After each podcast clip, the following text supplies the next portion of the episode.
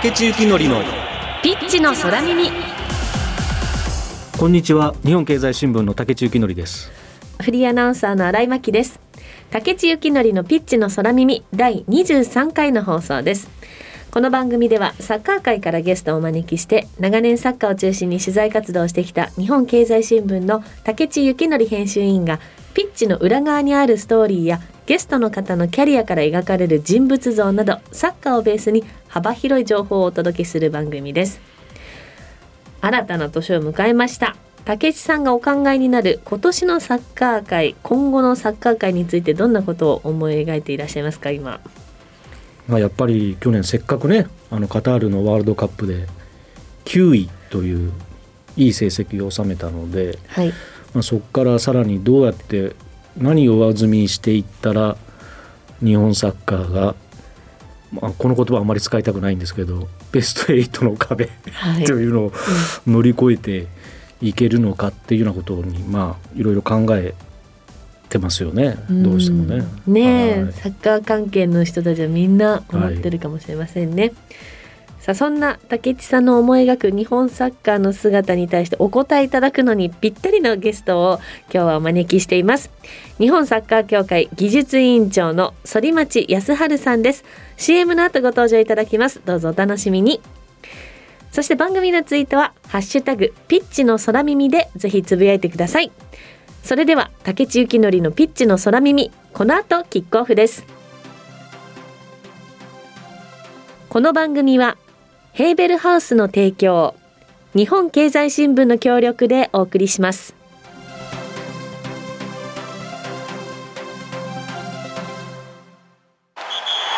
帰る場所があるから戦える。待っている人がいるから頑張れる。そして未来を夢見ることができるから生きてゆける。それは一流のサッカー選手もあなたも同じはず。だからヘーベルハウスは応援し続ける「オール・フォー・ロング・ライフ」ヘーベルハウス。竹地幸典のピッチの空耳。カタールワールドカップで日本代表は2大会連続でラウンド16進出を果たしました。ドイツやスペインという優勝経験国を破り着実な進歩を示した一方で目標に掲げていたベスト8には一歩及びませんでしたチームとともに大会を過ごした日本サッカー協会の反町康春技術委員長をゲストにお迎えしワールドカップで見えた世界について日本経済新聞の竹地幸則編集員と語り合います反町さん今日はよろしくお願いしますはい、よろしくお願いいたします。よろしくお願いします。まずは反町さんのプロフィールをご紹介します反町康春さんは1964年静岡県のご出身です静岡清水東高校。慶應義塾大学を経て全日空入社。会社員のまま日本リーグ一部の全日空サッカークラブと J リーグの横浜フリューゲルスでプレーし1990年91年に日本代表として国際試合に出場。94年にプロ契約でベルマーレ平塚現在の湘南ベルマーレに入団。97年に現役を引退されました。指導者としては2001年にアルビレックス新潟。2009年からは湘南ベルマーレで監督を務めいずれも J1 昇格へと導きました。2008年には U23 日本代表監督として北京オリンピックに出場しています。2012年松本山雅 FC の監督に就任し14年18年の2度 J1 昇格に導きました。現在は日本サッカー協会の技術委員長を務められています。ということで反町さんをお迎えしてお話を進めていきますが今日のテーマはカタールワールドカップで見えた世界水準とこれからです。えーまずはですねカタールワールドカップの日本の戦いぶりについて反町委員長はどう総括されているのかあの内容面と成績面それぞれについてお伺いしたいと思います。まずはゲーム内容の方から総括お願いできますでしょうか。そうですね、まああの成績の方からまず話をしていきたいと思うんですけども、えーまあ皆さんもご承知のようにグループリーグを1位で突破することができました。で、えー初戦のドイツそして3戦目のスペインには、まあ、両方とも逆転勝利という非常に日本の国民にとってはある意味驚きだったかもしれませんけども、まあ、そうした成績で、まあ、1位を突破することができたと。でまあ本来であれば2戦目のコスタリカ戦で本領を発揮して、まあ、そこでもう勝ち点6取りたかったんですけどもやはりサッカーの世界はなかなか厳しいもので、まあ、他のグループリーグ見ても3連勝のチーム一つもなかったんですよね。でそう考えるとおまあ、日本がそのワールドカップ優勝の経験のあるドイツスペインに、えーまあ、逆転で勝利することを収めたというのは、まあ、成績という意味では、まあ、非常に良、あのー、かったかなと。でやはりそうは言っても、えー、ベスト16の後ですよね、うんはい、ベスト8になるかどうかっていうところの成績を考えた場合にはえー、今一歩足りなかった部分これはやっぱりしっかりと精査して考えていかなければいけないというふうには思ってます。でゲーム内容ですが、えー、まあ今まで、まあ、前回のロシアワールドカップ終わってから、えー、まあなんていうのかな、うん、自分たちで攻撃も守備も主導権を握って、えー、行うというサッカーを目指してきました。ただやはり、えー、ワールドカップに出てくるチームは、まあ、それは当然強国ですし、えー、しかもヨーロッパの中でももうドイツとスペインというのは非常にその中でも強国であって、えー、経験値も非常に高いと。でそうした中でやっぱり本来の戦い方はあるものの一旦封印をして、えーまあ、戦略的にゲーム戦術を全面的に押し出して、えー、試合を行ったと。で、えー、その対価としてしっかりとしたあーゲームプランのもと、まあ、勝ち切ることができたっていうのは、まあ、これも非常に、えー、監督もしくはスタッフの戦略的には当たったんじゃないかなというふうに思ってます。はい、先ほどあの成績面でもその16と18のまあ、足りなかった部分あのこれから精査するともおっしゃってましたけど今時点では何だと思いますか？まあ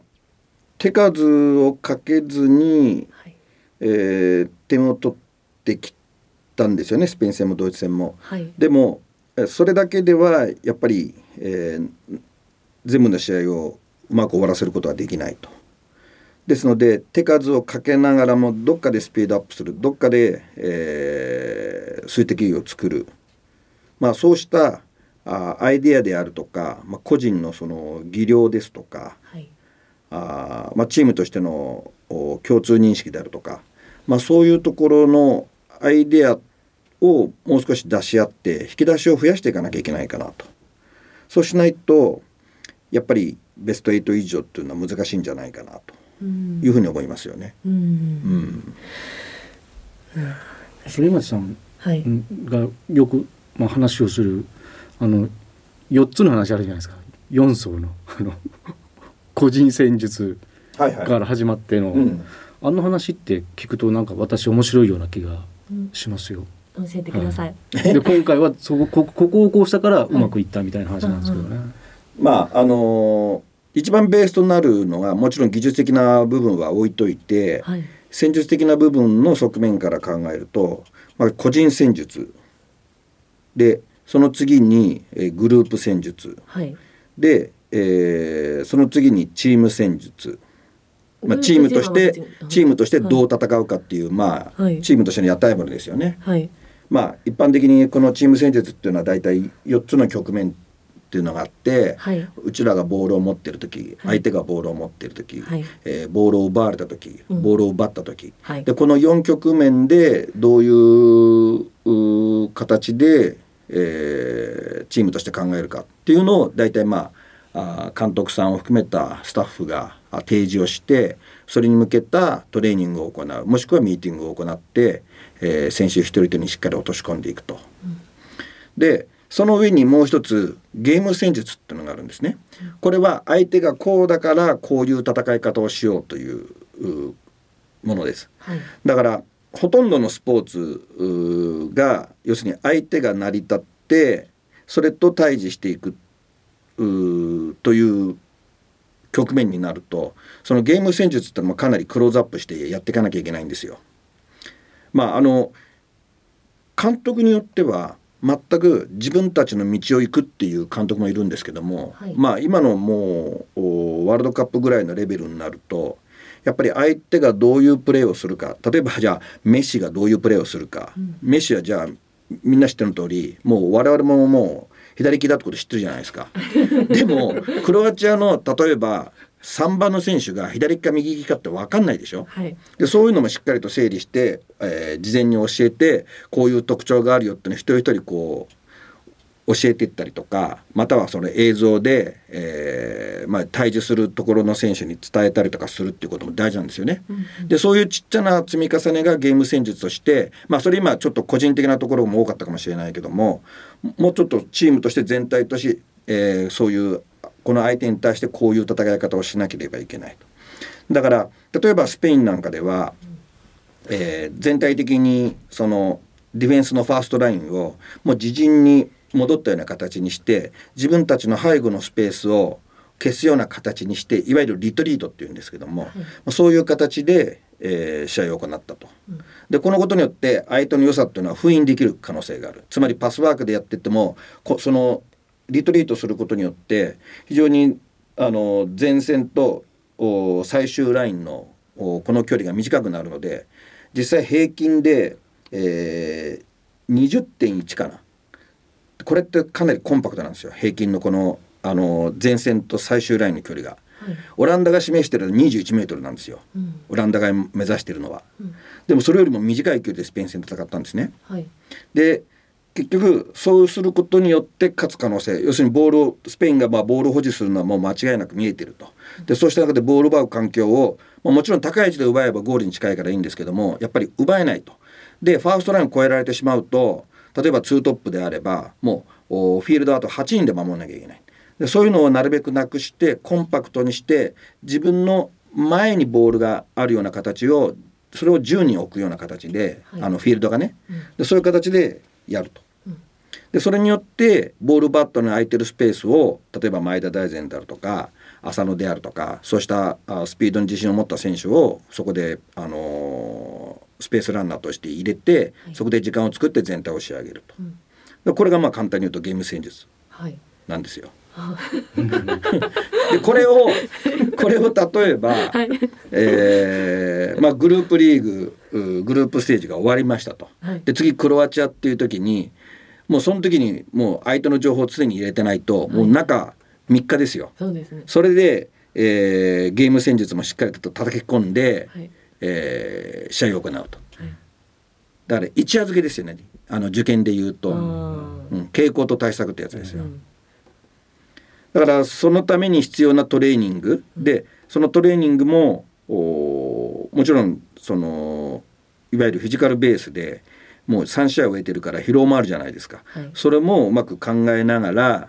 ベストウェイを見つけてトレーニング時間であるとかこれは必要だからやる。これ必要じゃないからやめようという感じでああとはもうミーティングだけで、えー、済ませるとか、はい、映像だけで処理してそれをもう、うん、あの選手に伝えてとかっていう形でいろいろ考えながらやんなきゃいけないんですよ。そうですね。これは大変ですよなかなか。そうですね。しかも今簡単におっしゃっていただいたんですよね。だから、そのグループリーグが終わってから決勝トーナメントの間の中3日でこういう詰め込みというか脳をどちらかというと活性化させでもあのー代表選手っていうのはもちろん止めていけるとか、はい、そういう個人戦術とかグループ戦術っていうのはもう常にあの持ってるのは当然で、はい、あとはやっぱり頭の回転が速いですよね。それそれじゃないそうじゃないとやっぱり代表として生き残っていけないですね。へうん、代表選手っていうのはみんな頭いいですよだから。そういう意味で。そうか、サッカー IQ というか、うん、もう本当にそう。サッカー IQ っていい言葉だと思います。でもう一つ俺がそのこの話聞いてて思うのは、はい、つまりなんかチーム戦術をこれまでやってきた培ってきたでワールドカップに行ってゲーム戦術を採用したそれがちょっと今までやってきたチーム戦術とちょっと違うじゃないかっていう時なんか、うん、え終始替えしたのかとかね、うん、あのなんかそうやって批判する人がいるんですよ。あの、うん、今までやってきたことは一体何だった？んだみたいなやって怒る人がいるわけ。はい、いや俺それ違うんじゃないのって、うん、いつもそれを大将思ってたからちょっと反町さんにそういう話してもらいたいなと思ったわけ。さてお話まだまだ伺いたいと思いますが、えー、ここまでカタールワールドカップでの日本代表の評価などお伺いしてきましたここでゲストの反町さんのリクエスト曲お送りしたいと思いますお送りするのはエルビス・コステロですね。What's so funny about peace, love and understanding? これはどうしてこれを選ばれたんでしょうか？まああの基本的に僕洋楽が好きで、はい、でまあ子供の頃からレコード収集をしてまして はい、3,000枚レコード持ってて今でもで CD になってからでも、まあ、多分数えきれないですね。そのレコードの多分10倍ぐらいあります。だから僕の部屋もあの両壁面は全部 CD とレコードです、はい、だから地震になったら、はい、多分それに埋もれてあの なくなってしまうんじゃないかなと。それが本望って感じそう。笑ってなくなってますよ。そうですはい。でその中でもまあエルビス・コステロはまあ昔から好きで、はい、これは3枚目の「アーモド・フォーセス」っていうレコレコードに入ってる曲なんですけども非常にアップテンポな曲で、はい、えー、好きなので今回選びました。はいありがとうございます。ではお聞きいただきましょう。竹地幸典のピッチの空耳さあ引き続き反町さんにお話伺っていきたいと思いますが日本代表クロアチア戦 PK 戦の末負けてしまいました運に任せるで終わってしまうのではいけないというふうに、まあ、おっしゃってたんですけれども。帰国後ねはい反町さんが。そうですね。まああのおベスト16にまあ過去4回サムライブルー日本代表は行ってるんですけどもそのうちの半分が残念ながら PK 方式で、えー、敗退していると。でクロアチア実は PK 方式でワールドカップ5連勝かなんかしてるんですよ PK 方式になった場合に。だからもともとクロアチアって勝負強いっていうイメージがあるんだけども、まさにその PK 戦も勝負強さを発揮したかなと思ってるんですよ。ブラジルにも勝っちゃいましたしね。そうなんですよ。ね、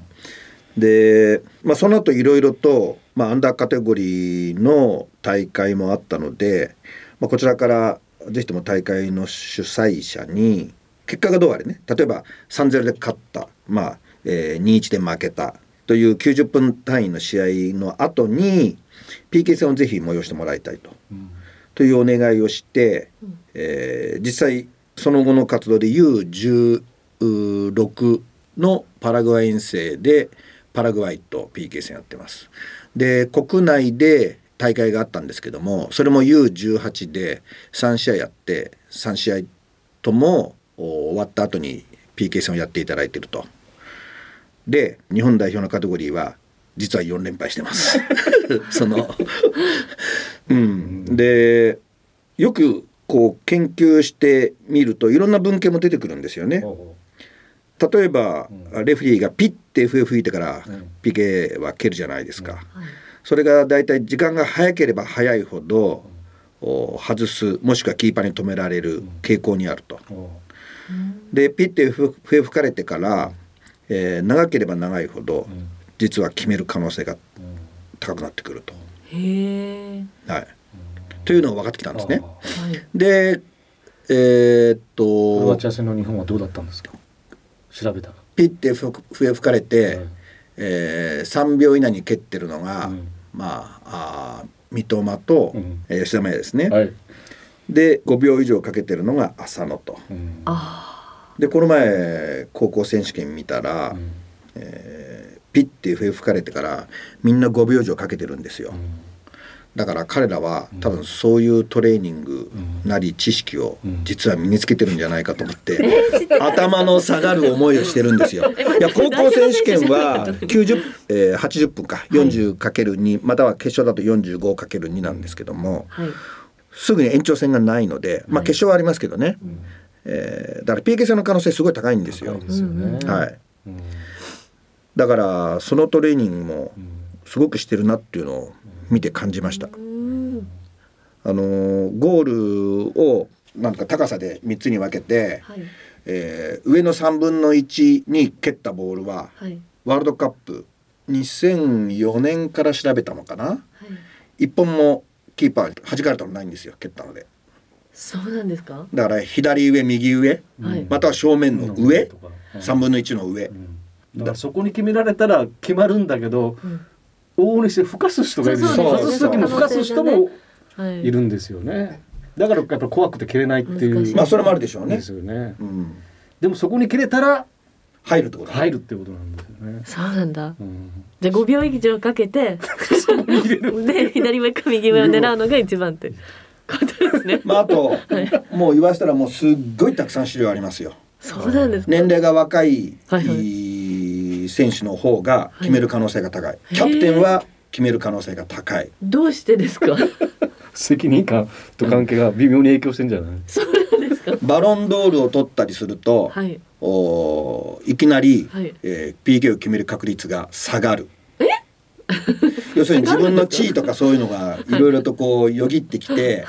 すごく消極的になるらしいんだよね。うん、思いっきりが悪くなるらしい。雑念が入ってくる。うん。へえ。そんなことなじゃ雑念が入らなくて。そう若いのはもうそのことの重要性が分かっていない。いや本当にそういう研究結果が出てるの。うん、今回ってでも森保監督はあの希望者をだったんですよね。そうあのー、ちょっとまあ前日にも当然トレーニングしましたよ。一、はい、人一本は。うん、で、えー、蹴りたいなやつは一人二本とか三本とか、はいはい、あちゃんと笛吹いた感じでやったけども、はい、それのトレーニングの時には、まあ、特にその 何秒後に蹴れとかそういうのは一切なくて流れ作業って言い方は悪いのかもしれない。そういう形で一人でちゃんと蹴ってましたね。うん、うん、だからただやっぱり日本の今のリーグの制度だと、引き分けで当然終わっちゃうじゃないですか。でルヴァンカップもどんどんそのトーナメント方式だけどもホームアウェーなんで得失点差で差がついたりしちゃうんですよね。うん。まあ、PK 戦まで行くのも機会がどんどん減ってるってことですね。そうだからあるとしたら天皇杯なんだけども、うん、天皇杯も延長の後にえー、PK 戦になるからでそうすると実力のあるチームはやっぱりその延長戦で差をつけちゃう可能性もあるので、うん、少ないんですよ、うん、PK 戦自体が。でも高校生は多いので、はい、みんなやっぱりトレーニングしてるんですよ。だから実際浅野は高校交代連。ね、マイヤも三笘もクラブチーム出身なんですよ。でそれは日本がパラグアイと PK 戦やった時も全く同様でえー、駒野は外した駒野は広島の。クラブ。クラブ。ユース出身。ユース出身なんですね、他決めたのはみんな交代連なんですよ、めちゃくちゃ面白いんですけど、まあ、それはまあそれとちょっと関連性あるかどうかわからないけど、はい、とにかく、まあ、先ほどちょっと一番最初に触れましたけども、うん、そういう爆発を増やしていく必要はあるかなと、うんうん、国際試合を通して、はい、とは思ってます。そうですね というあのものすごく密な30分を、えー、反町さんにカタールワールドカップの総括と称して今日お話伺ってきました。また来週もお付き合いいただきたいと思います。今日はどうもありがとうございました、はい、ありがとうございました。ありがとうございました。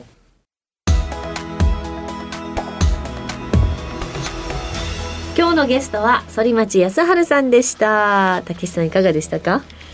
やっぱり PK 戦の話がかなり印象にいやもう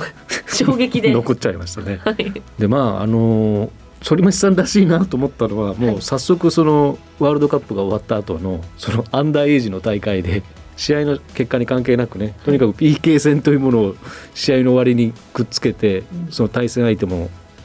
真剣にやってもらってるっていうもうすぐそういうトライを始めてるっていうあたりが面白くてね。はい、はい、これでまた PK が強くなったら次もっと期待していいような気がします。だから多分そういう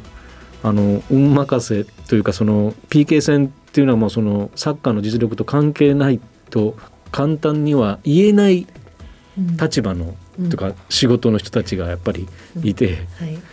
えー、そういうところにその運任せにしないで本当に何か勝てる方法はないのか、うん、っていうことをまあ考えるっていうのがまあそういうお立場の仕事なんでしょうけどね。はい。ね、はい。でもメッシも分析してほしいなと思う。メッシはだってどこに蹴ってんのかも分かんないし5秒以内に蹴ってるような気もするし、ね、でも外さないエムバペのあの PK ねあの、はい、とにかく左上隅に決めていくっていうまあ上隅じゃない時でももうパワーでも、うん、スピードでもぶち抜いていくっていう、はいはいはい、PK とはまた全く逆のね、うん、メッシのあのどこに蹴ってくるかわからない、毎回蹴るパターンも変わってくるっていうそう。いう人もいるからまあきっと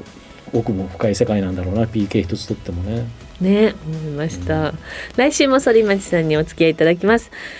さあ今週コロナ感染予防対策のためマスク着用の上アクリル板越しにお話を進めてきました。番組はラジコのタイムフリー機能によって放送後も1週間お聞きいただけます。そしてラジコには番組を SNS でシェアする機能がありますのでぜひ番組を拡散してください。放送後にポッドキャストでも配信します。さあということでそろそろお別れのお時間です。次回も反町さんにご登場いただきまして森保監督続投決定の理由と日本が進むべき道をテーマにお話を伺います。お楽しみに。ではまた来週。お相手は？日本経済新聞編集委員の竹地幸則とフリーアナウンサーの新井真希でした。この番組はヘーベルハウスの提供日本経済新聞の協力でお送りしました。